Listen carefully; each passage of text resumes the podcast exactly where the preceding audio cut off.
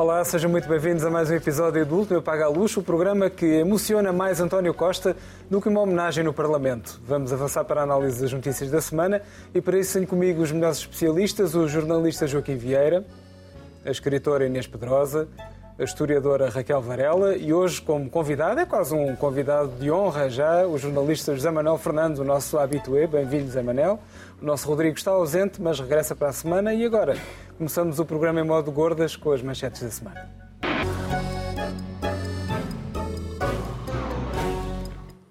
E começamos pelo Joaquim, quer falar sobre a Ucrânia e a NATO. Joaquim.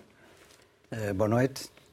Uh, houve esta semana, este título é hoje, do público, NATO garante que a Rússia não vencerá a guerra da Ucrânia por cansaço. É só para assinalar que continua uma guerra na Ucrânia. Agora falamos pouco disso, as pessoas, a opinião pública está um bocado distraída por causa do que acontece no Médio Oriente, com o conflito entre Israel e o Hamas, mas a guerra continua. É claro que o que, que acontece no Médio Oriente é favorável a Putin, porque esquecer o tema Ucrânia uh, permite à Rússia, eventualmente, eh, continuar com o conflito de forma mais intensa e sem que se dê muito por isso. De facto, os combates têm sido terríveis uh, em alguns pontos. Uh, e, no entanto, a Ucrânia resiste, é esse o aspecto que eu gostava de salientar, e ao contrário do que se dizia, que podia haver uma fadiga da guerra dos países democráticos, concretamente no apoio que se dá sustentado, que se tem dado à Ucrânia, a NATO veio reafirmar esta semana, numa reunião dos ministros dos Negócios Estrangeiros, dos países da NATO, evidentemente, que uh, o apoio continuava, continua como continuava antes e não há sinais de que haja qualquer tipo de recuo. E eu acho que, digamos assim, esta mensagem que se transmite é muito importante, porque realmente o que acontece na Ucrânia com a agressão da, da Rússia, da Federação Russa, é uma, para, para a Europa é, é uma questão, pode-se dizer, existencial, uh, porque permitir que, que a Rússia derrote a Ucrânia é permitir para já eh, uma intervenção e uma alteração de fronteiras pela força, que é totalmente contrário ao direito internacional, à Carta das Nações Unidas, e é uma ameaça para a segurança europeia. A seguir à Ucrânia, haveria provavelmente muitos outros países que estariam sob o olho, eh, sob a cobiça de Putin.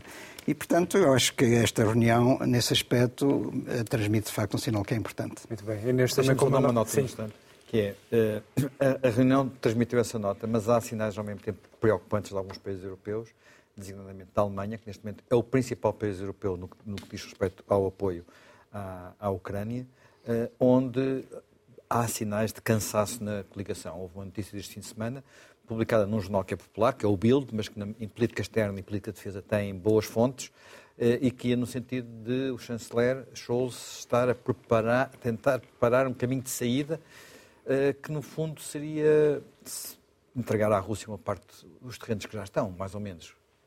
E, portanto, há alguma.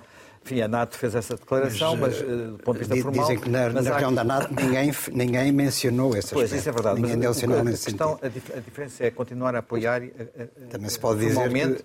Outra coisa é apoiar com aquilo que se deve apoiar. Por exemplo, há Os Estados Unidos também estão numa situação pois, complicada. Claro. Se Trump ganhar as eleições, os republicanos pudesse, e tudo aquilo. Pode ser entregue, não foi entregue Mas... ainda. Muito bem.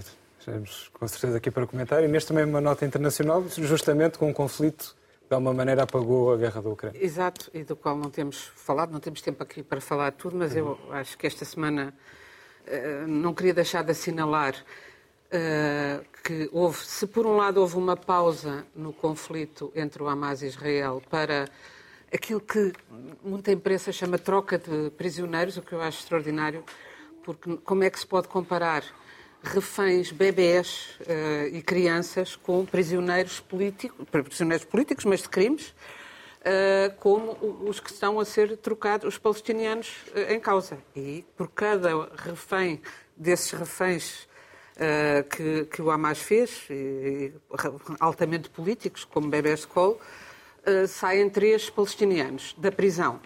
Uh, e tem sido dito por alguma imprensa também que são é, é, comparável porque em ambos os casos são mulheres e crianças. Para já, as mulheres não são crianças, é uma coisa que é chato ter estar a repetir em 2023, mas as mulheres não são crianças de facto.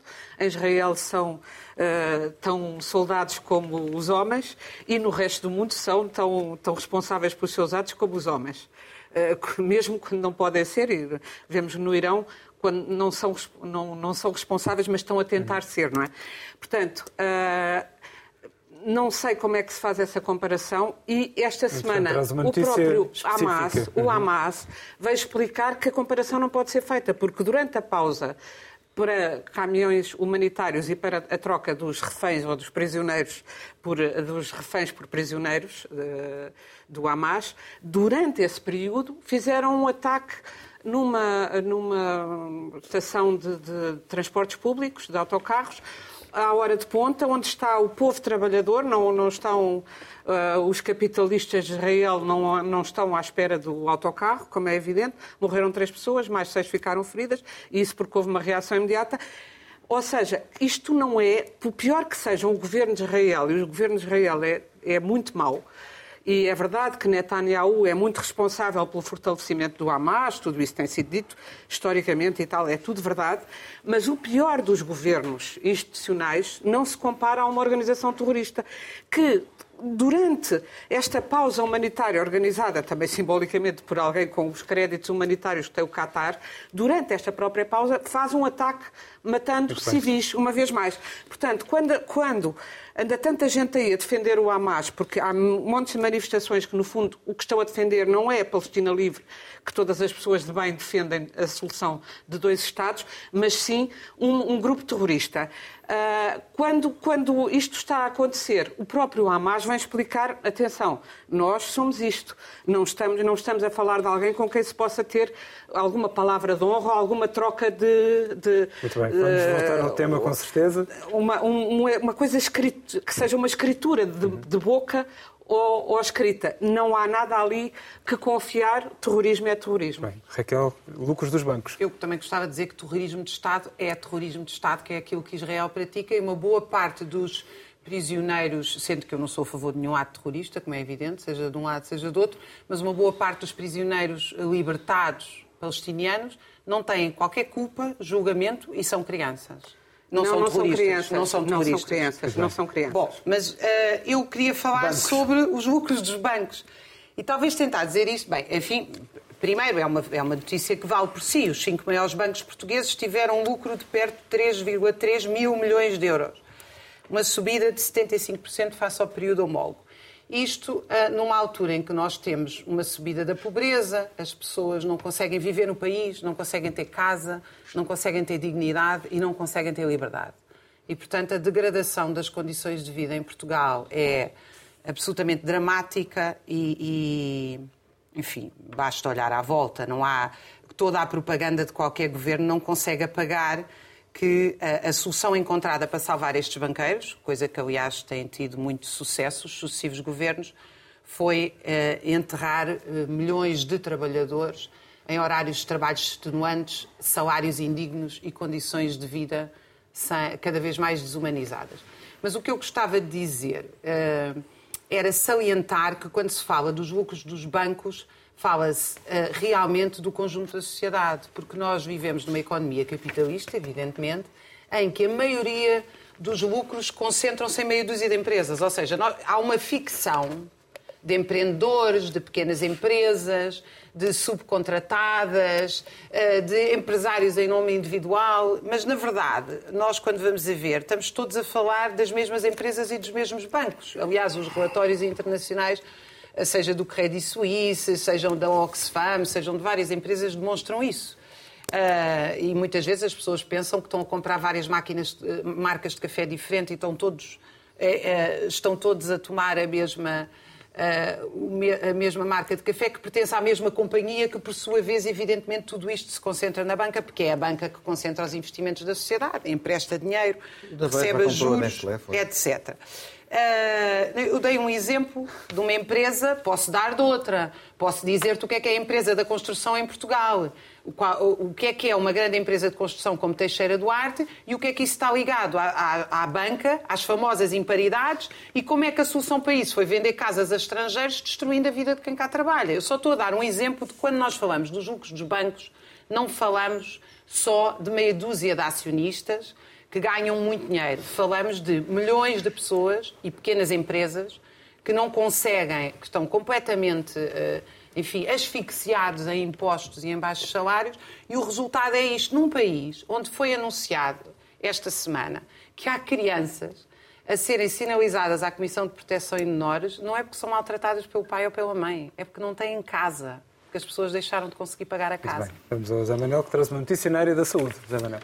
Sim, eu queria. Foi uma notícia do princípio da semana, aliás, do fim de semana passado.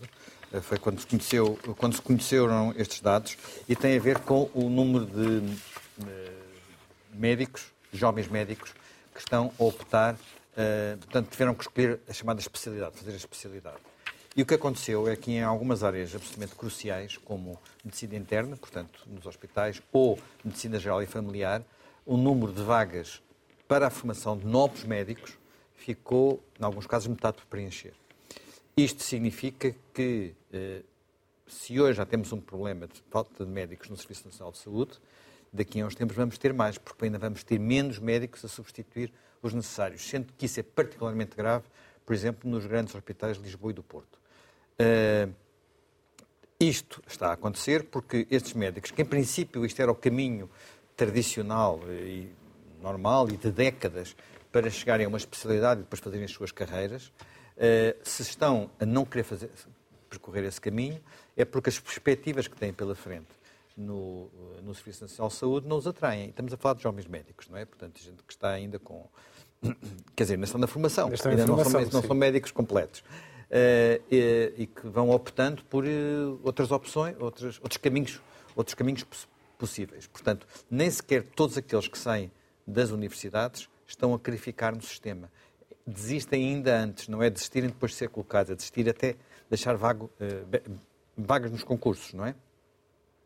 Isto na mesma semana em que houve uh, um acordo intercalar, que não sabia o que é que significa um acordo intercalar, que tem compromissos uh, apesar de tudo significativos, para a massa salarial dos médicos, entre um dos sindicatos médicos e o Ministério da Saúde, com uma particularidade um pouco bizarra, que foi, uh, os médicos, a maior parte deles têm contratos individuais, não têm contrato coletivo, quer dizer, não têm uh, contrato para funções públicas, mas depois há um, uma solução que é contrato individual.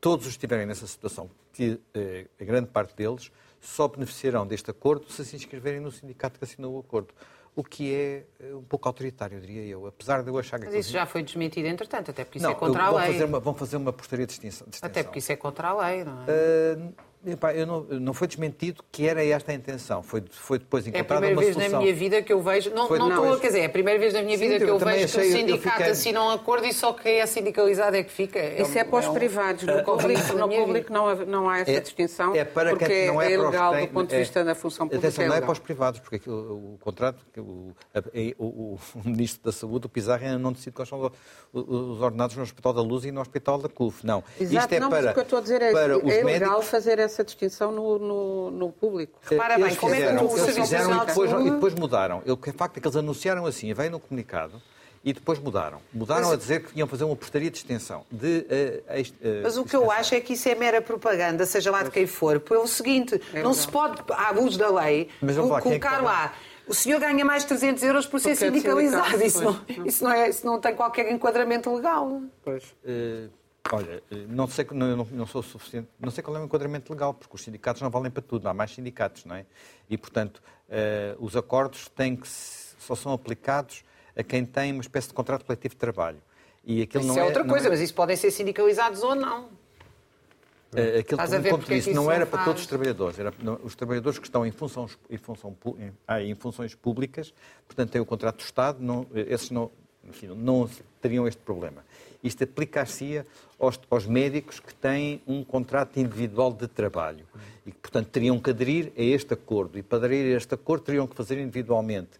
Portanto, mas ouça lá, lá, agora os detalhes legais disto, sei que eles perceberam que era um problema e no dia seguinte, foi preciso passar 24 horas, disseram que iam resolver o problema. Estamos então ainda em fase de acordo intercalar, seja logo for esse acordo, mas agora... Atenção, não vai resolver o problema das urgências, porque a maior parte dos médicos que estão a fazer esse esse protesto não ficaram satisfeitos e aparentemente vão continuar. Portanto, vamos continuar a ter. Depois de um novembro difícil, vamos ter provavelmente um dezembro ainda mais difícil. Um período de festas uh, diferente, digamos. Vamos agora à massa crítica da semana.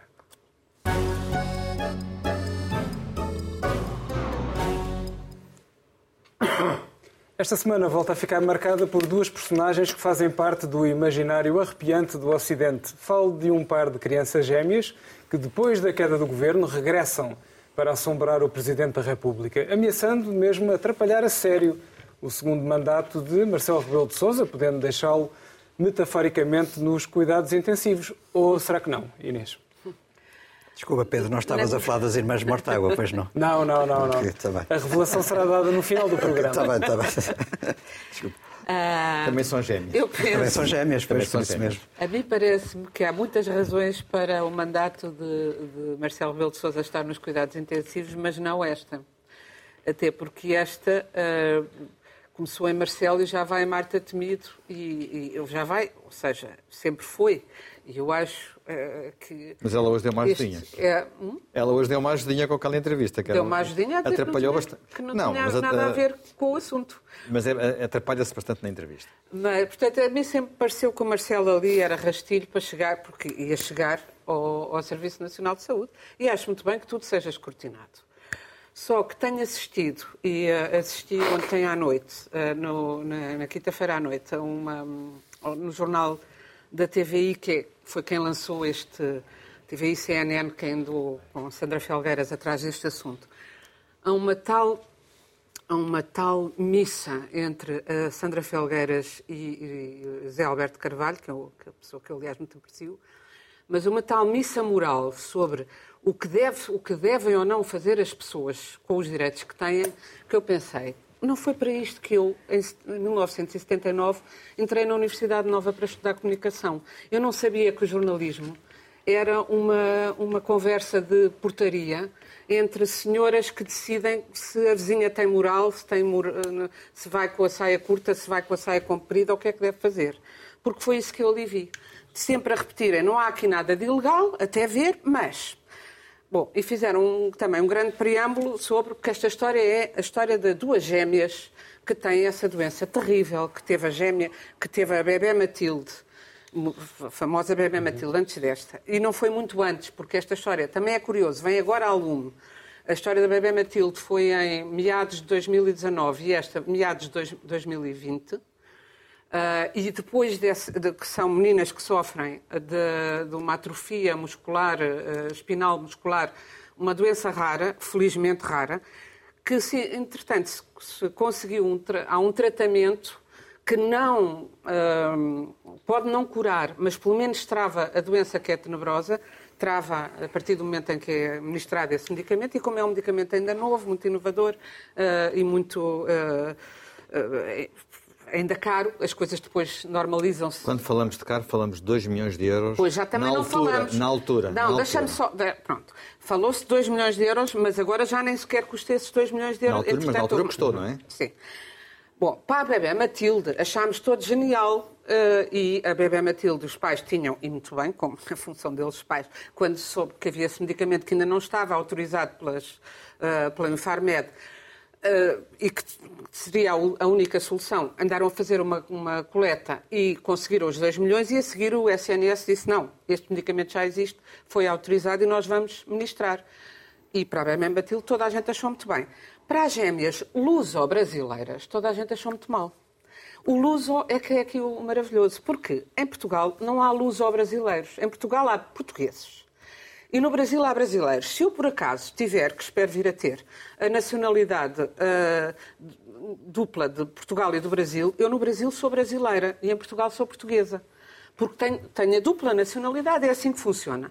Não, aqui não há luso-brasileiros, aqui há cidadãos ah, portugueses. Ou, que, ou não há, ou, que- ou há cidadãos então, estrangeiros. o empolamento é mais Portanto, pela nacionalidade do que ah, pelo E ouvi os dois na- ontem na TV estarem a dizer isto aqui não é xenofobia, nós teríamos dito qual- para qualquer criança. Mas eu lembro-me que a bebê Matilde não disseram.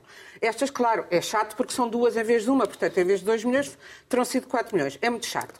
Também mais informo que o tal SNS, que é tão maltratado todos os dias e que, e, e que tem, e tem razões para, para, para se queixar, os médicos, os enfermeiros e os o pessoal que trabalha tem de ser mais valorizado, estou aqui farta de repetir, etc. Mas o, a verdade é que o SNS não só está a par, em termos clínicos, do melhor que há no mundo, portanto, quando se diz temos que, nos tratar, temos que nos ir tratar à Suíça ou aos Estados Unidos porque lá é que há, não, nós aqui, tudo o que há de inovador aparece aqui imediatamente e é aprovado com rapidez. E eu sei disso em inúmeros casos de inúmeras doenças. E os tratamentos, quando começam, são muito caros. Hoje em dia, segundo li, Há 33 crianças eh, que já beneficiaram deste tratamento e o Infarmed veio dizer que foi oficializado este tratamento em 2021, portanto deixou de precisar da tal autorização especial que este caso ainda precisou.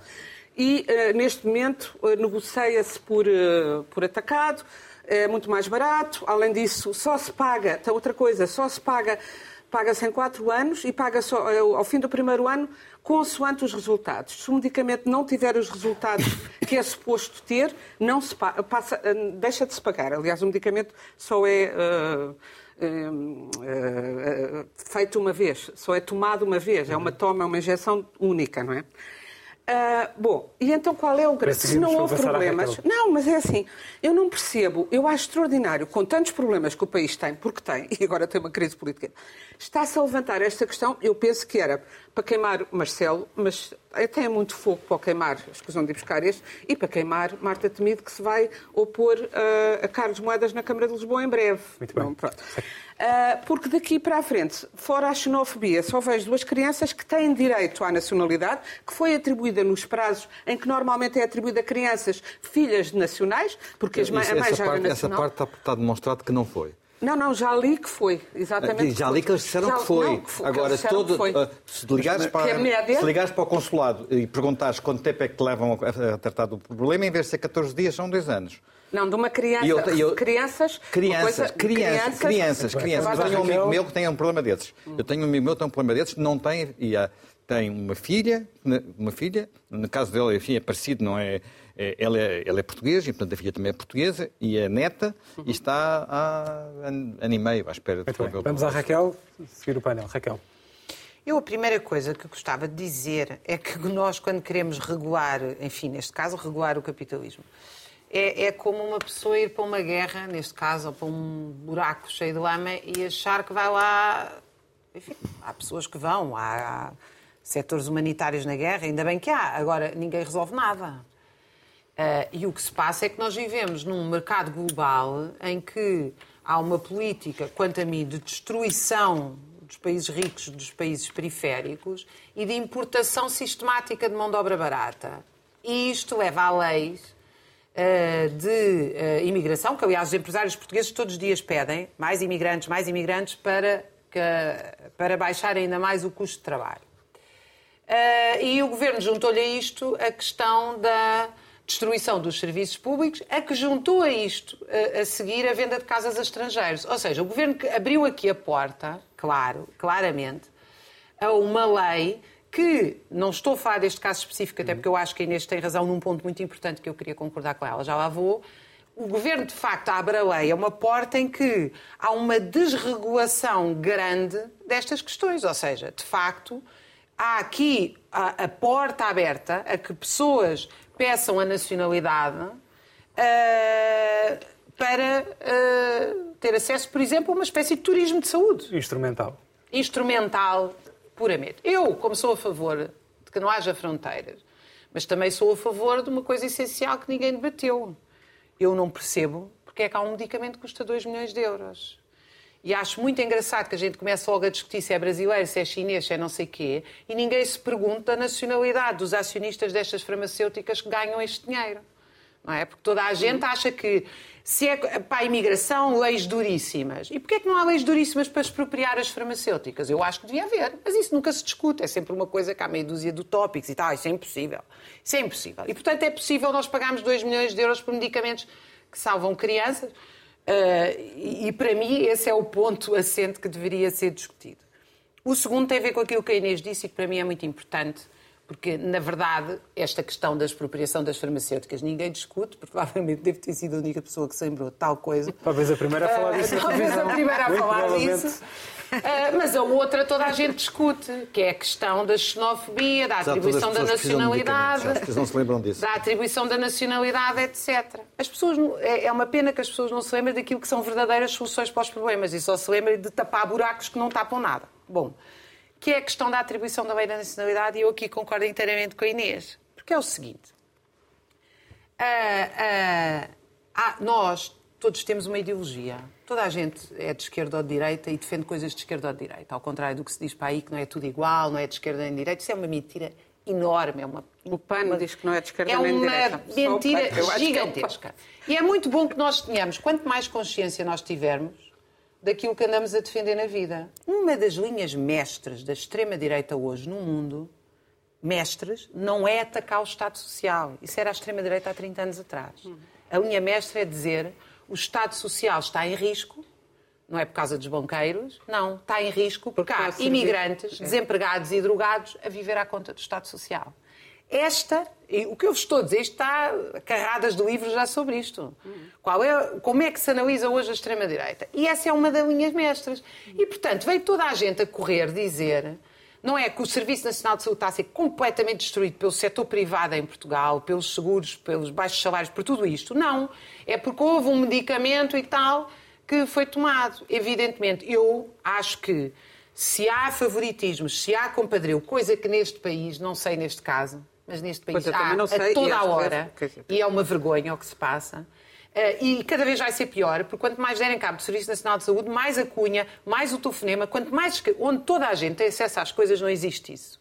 Não é? Eu tenho um amigo meu suíço, médico, e ela é enfermeira, que eu gostava que vocês vissem a cara dele quando eu lhe digo o salário dos médicos em Portugal, é uma cara que eu nem sequer consigo repetir, e a segunda é quando eu lhe digo que em Portugal toda a gente, a partir de 2 ou 3 mil euros para cima e de um certo número de amigos, tem que telefonar porque os outros não podem, os outros não têm, tem que telefonar para conseguir uma consulta, para conseguir isto, para conseguir coisas elementares.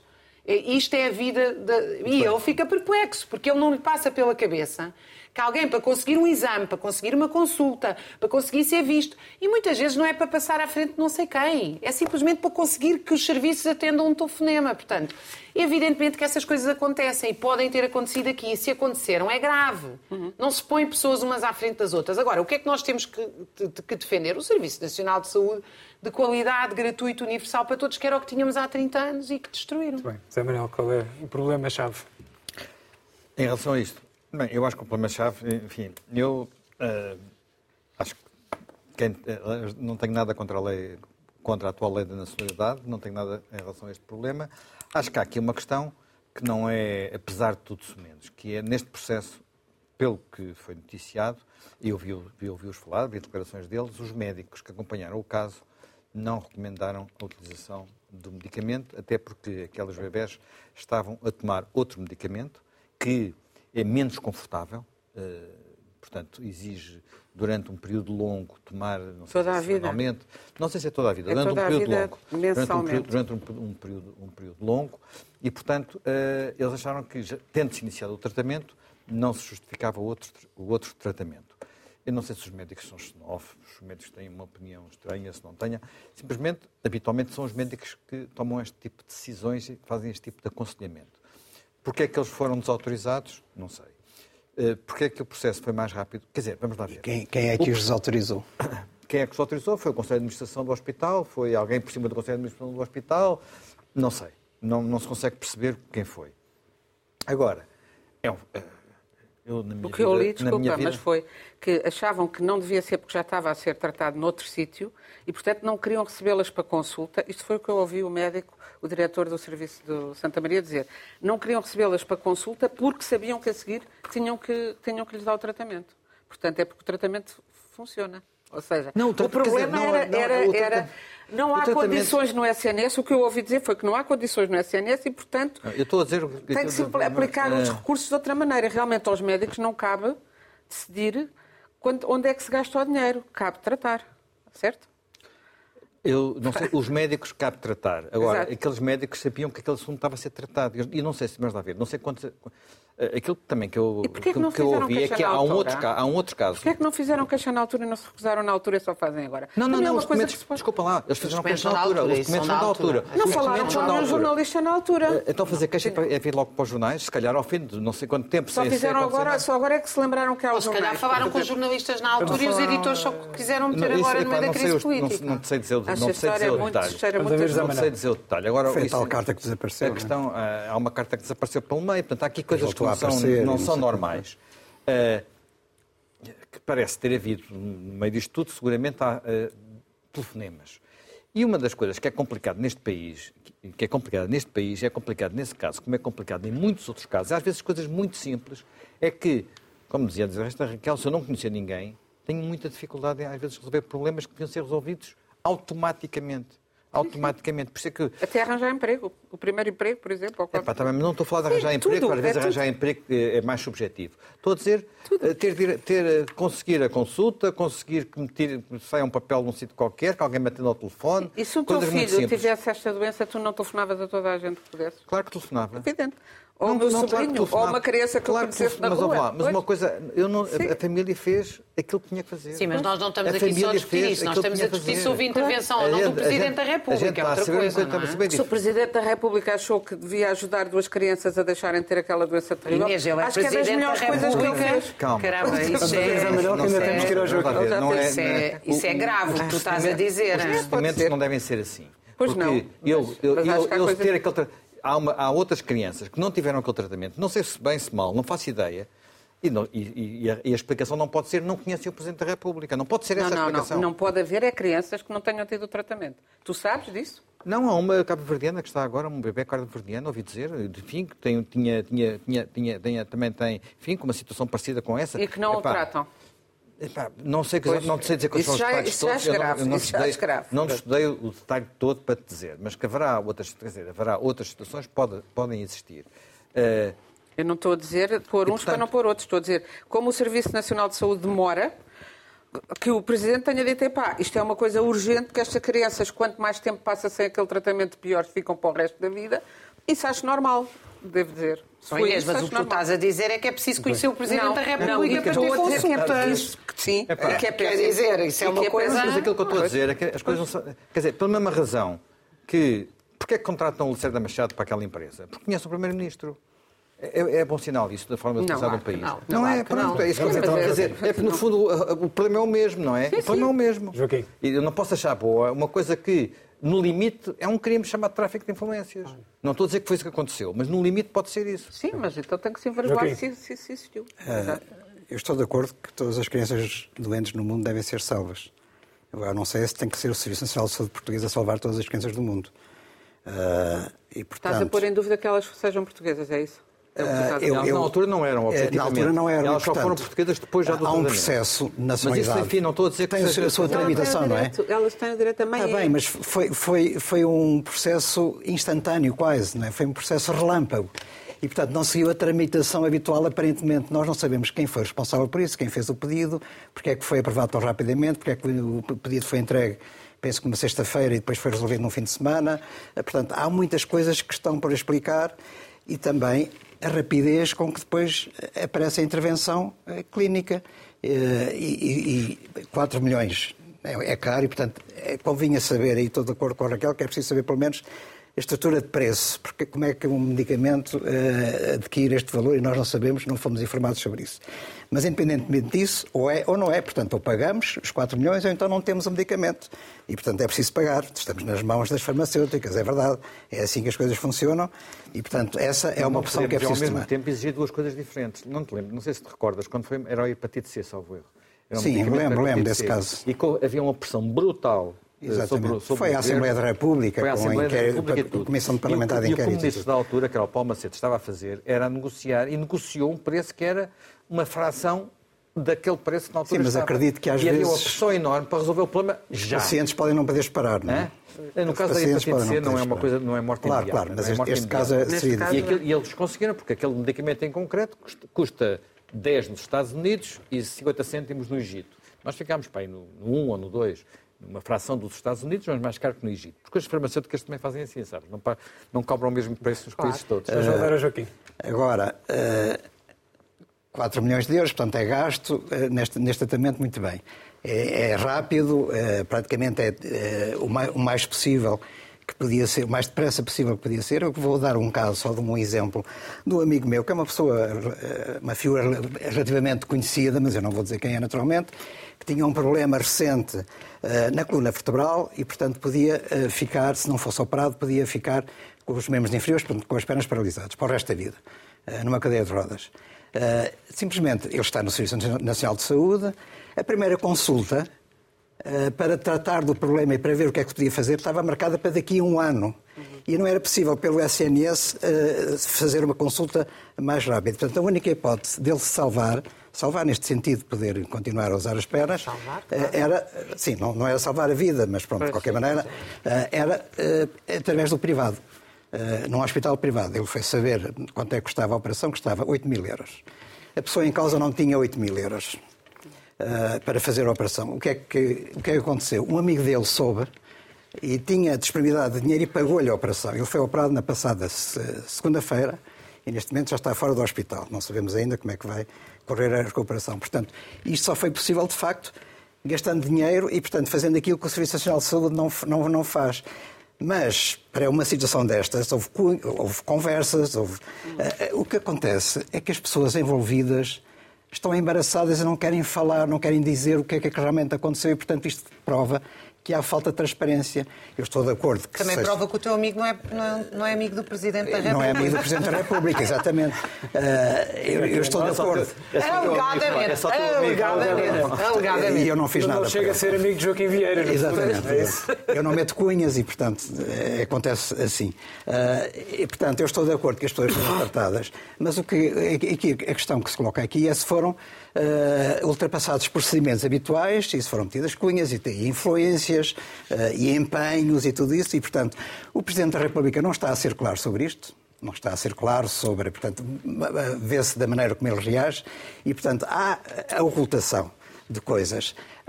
A própria ex-ministra Marta Temido, na tal entrevista que hoje dada ao público, eu acho que ela também ficou um bocado embaraçada com isto. E, portanto, há coisas, por exemplo, foi confrontada com o facto de. Ela diz que não sabe nada e que não lhe passou nada pelas mãos e que não sabia do caso. Uh, mas depois diz que ouviu que tinha ecos. Mas tinha ecos de quê? E depois de, de, de perguntar-lhe, mas a sua secretária telefonava todos os dias para o hospital para saber como é que estavam as crianças. E ela também não soube responder isso. Ela, o que é que ela disse foi: ah, não, isso não é bem assim, ou não é assim, uh, houve de facto qualquer coisa, mas em seu tempo as coisas são esclarecidas. Porque é que a própria ministra, eh, ex-ministra Marta Temido, se sabe e se conhece e mostra na entrevista que o conhece, porque é que ela não diz o que é que realmente se passou. E, portanto, isto mostra que há uma grande ocultação e que as pessoas uh, envolvidas estão atrapalhadas com isto e que é preciso um inquérito que está a ser feito para que toda a verdade venha de cima, porque é essa a obrigação que, que os políticos têm e é também o direito que nós portugueses temos de saber toda a verdade à volta disto. Este era o, o tema, enfim, de início, tornou-se o tema principal. Agora vamos numa penada ao que era antigamente o extra-extra da semana.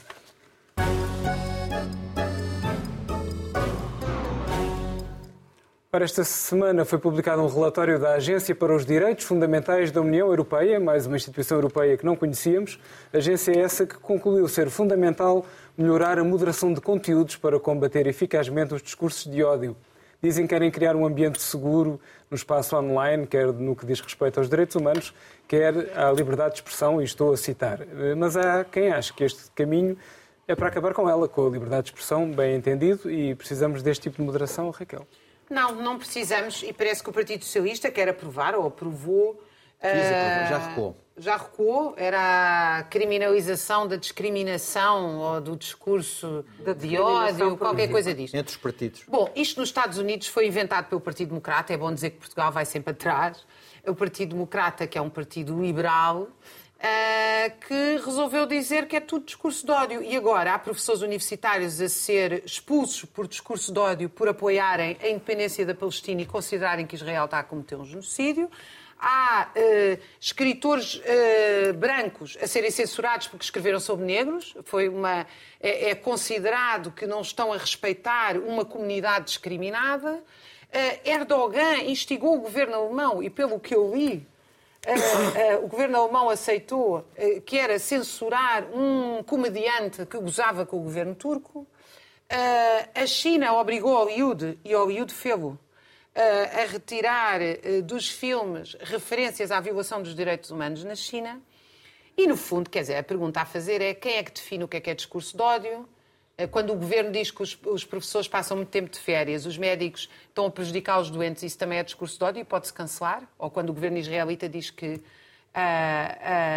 em Gaza a liderança do Hamas são um bando de animais, isso é preciso, é, é para cancelar, cancela-se agora está proibido de face do governo israelita. Quer dizer, é, é, nós, a liberdade de expressão, e depois pior do que isso, equiparam discurso a incitamento ao ódio, ou seja, equiparam discursos podem ser completamente estúpidos ou não, isso não, nem, nem vou uhum. discutir, não devem ser censurados, com grupos, como foi aquele na Irlanda, que é um grupo de neonazis que vai destruir, vai dizer vamos todos para a rua partir montas porque há um imigrante não sei o quê. Ou seja, compara-se a liberdade de expressão à organização e à ação política de extrema-direita. Rapidamente, Zé Manuel. Não, eu tudo quando sejam este tipo de regulamentos e este tipo de polícias, a mim assusta-me imenso e, portanto, fiquei muito preocupado com aquela intenção que havia, que resultava, aliás, de uma proposta de lei do Governo eh, relativa a outra coisa que parecia muito cheia de boas intenções, mas depois podia resultar, de facto, numa, numa limitação da liberdade de expressão. Há um problema um pouco por todo lado sobre liberdade de expressão, designadamente nas universidades norte-americanas. Não acha que seja eh, é mais para tudo o que sai de uma determinada norma, portanto... Eh, não, nos casos de extrema-direita também são perseguidos, sim. sim é tudo o é... que sai de uma determinada norma, portanto há muitas queixas de cancelamento um pouco por todo lado. Eu eh, sou radicalmente contra isso. Acho que nenhum, nisso aí costumo defender muito a segunda emenda da Constituição dos Estados Unidos, que é os governos não devem fazer nenhuma lei, é, diz assim, que de alguma forma limita a liberdade de expressão, a liberdade religiosa, a liberdade de, de manifestação. As nossas leis eh, continentais europeias são mais no sentido de dizer há liberdade de expressão e depois a seguir cabe ao governo regulamentá-la, o que é logo uma forma de, às vezes, limitar essa mesma, essa mesma liberdade. São duas tradições constitucionais diferentes. Eu prefiro a primeira, sabendo que eh, nos Estados Unidos, muitas vezes, neste momento, isso não está a acontecer. Agora, querer copiar o pior que lá está a acontecer eh, para, sobretudo para normas europeias. Uma coisa é acontecer num campus universitário ou acontecer no tecido assim. Outra coisa é transformar-se numa lei europeia e haver uma comissão a tratar do assunto. Joaquim. Eu estou de acordo também com, tanto com o Zé como com a Raquel. Eu sou a favor da liberdade de expressão e, portanto, acho muito perigoso esta ideia da cultura do cancelamento, que realmente está a ser importada dos Estados Unidos, e a perseguição que se está a fazer a pessoas que fogem da norma já não é propriamente muitas vezes discurso de ódio, é ter as suas próprias opiniões sobre as coisas, mas são opiniões que não encaixam naquilo que é uma ideia que, que se pretende que seja dominante e, e, portanto, o perigo está aí. Eu acho que já é, o discurso de ódio, de certa forma, já está tipificado até no nosso ordenamento jurídico. Eh, não se pode defender eh, o nazismo publicamente, o racismo, não, não pode haver partidos racistas, partidos nazis, partidos que defendam o fascismo, por exemplo. Teoricamente. A defesa do nazismo na Alemanha está proibida. Uh, e, e, portanto, ir muito mais ao, além disso parece-me extremamente perigoso, porque nós não sabemos quando é que acaba. Quem é que fiscaliza? Quem é que é o polícia, digamos assim? Quem é o juiz que define o que é, proibido e não é proibido? Quer dizer, entramos num terreno em que, de facto, a própria liberdade de expressão está ameaçada. Eu percebo que há difusão de ideias, hoje em dia, sobretudo, mais ao nível talvez da extrema-direita, uh, até do nazismo, que se podem tornar perigosas. Nós vemos a, a tendência atual de crescimento dos partidos de extrema-direita por todo o mundo, e, e, em particular na Europa também. Uh, simplesmente temos que reconhecer que provavelmente o eleitorado, uh, quando vota, por exemplo, nesses partidos, está insatisfeito com os partidos convencionais, tradicionais, e, portanto, se calhar os partidos têm é que pensar como é que podem conquistar as pessoas, os eleitores. E também têm que formar, saber formar uh, cidadãos uh, e, e, cultivar a cidadania para que as pessoas, no seu própria cabeça, no seu espírito, possam combater e rebater estas ideias, não serem sensíveis à sua expansão.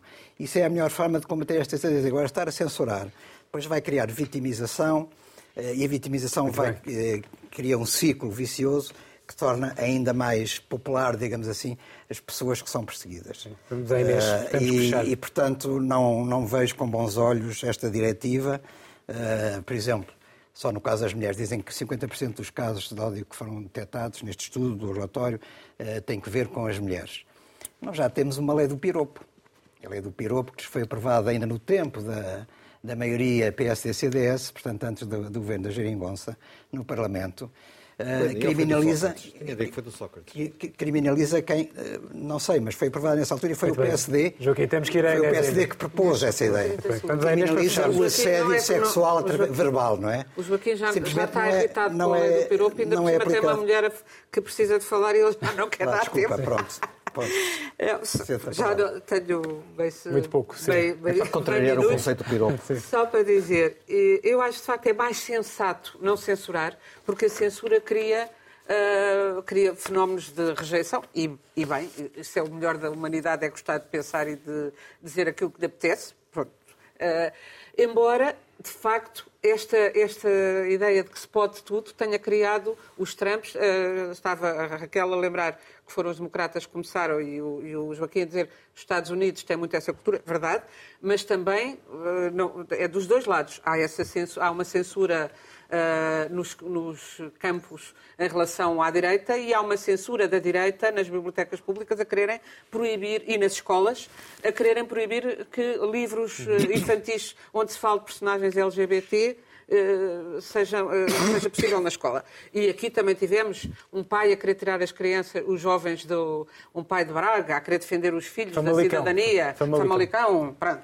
E Para por isso, mesmo. aqui é, eu acho que é, é, assim, é bom senso mantermos a liberdade, uh, mas o jornalismo, aqui a pele é o jornalismo. Eu acho que uh, o, o, problema não é tanto o discurso de ódio, é depois as mentiras que vêm a cavalo, os insultos e as mentiras, os insultos e as difamações que vêm a cavalo desse discurso de ódio. Para isso, há o jornalismo que devia ser mais culto e uh, muito mais assertivo do que é. E há os tribunais quando há difamação. Muito e as bem. pessoas deviam usar os tribunais em vez de dizer só que a justiça Chegamos não funciona. então ao fim do nosso tempo. Obrigado, Zé Manuel Fernandes, mais uma vez. Agora, vídeo vai ter jornada.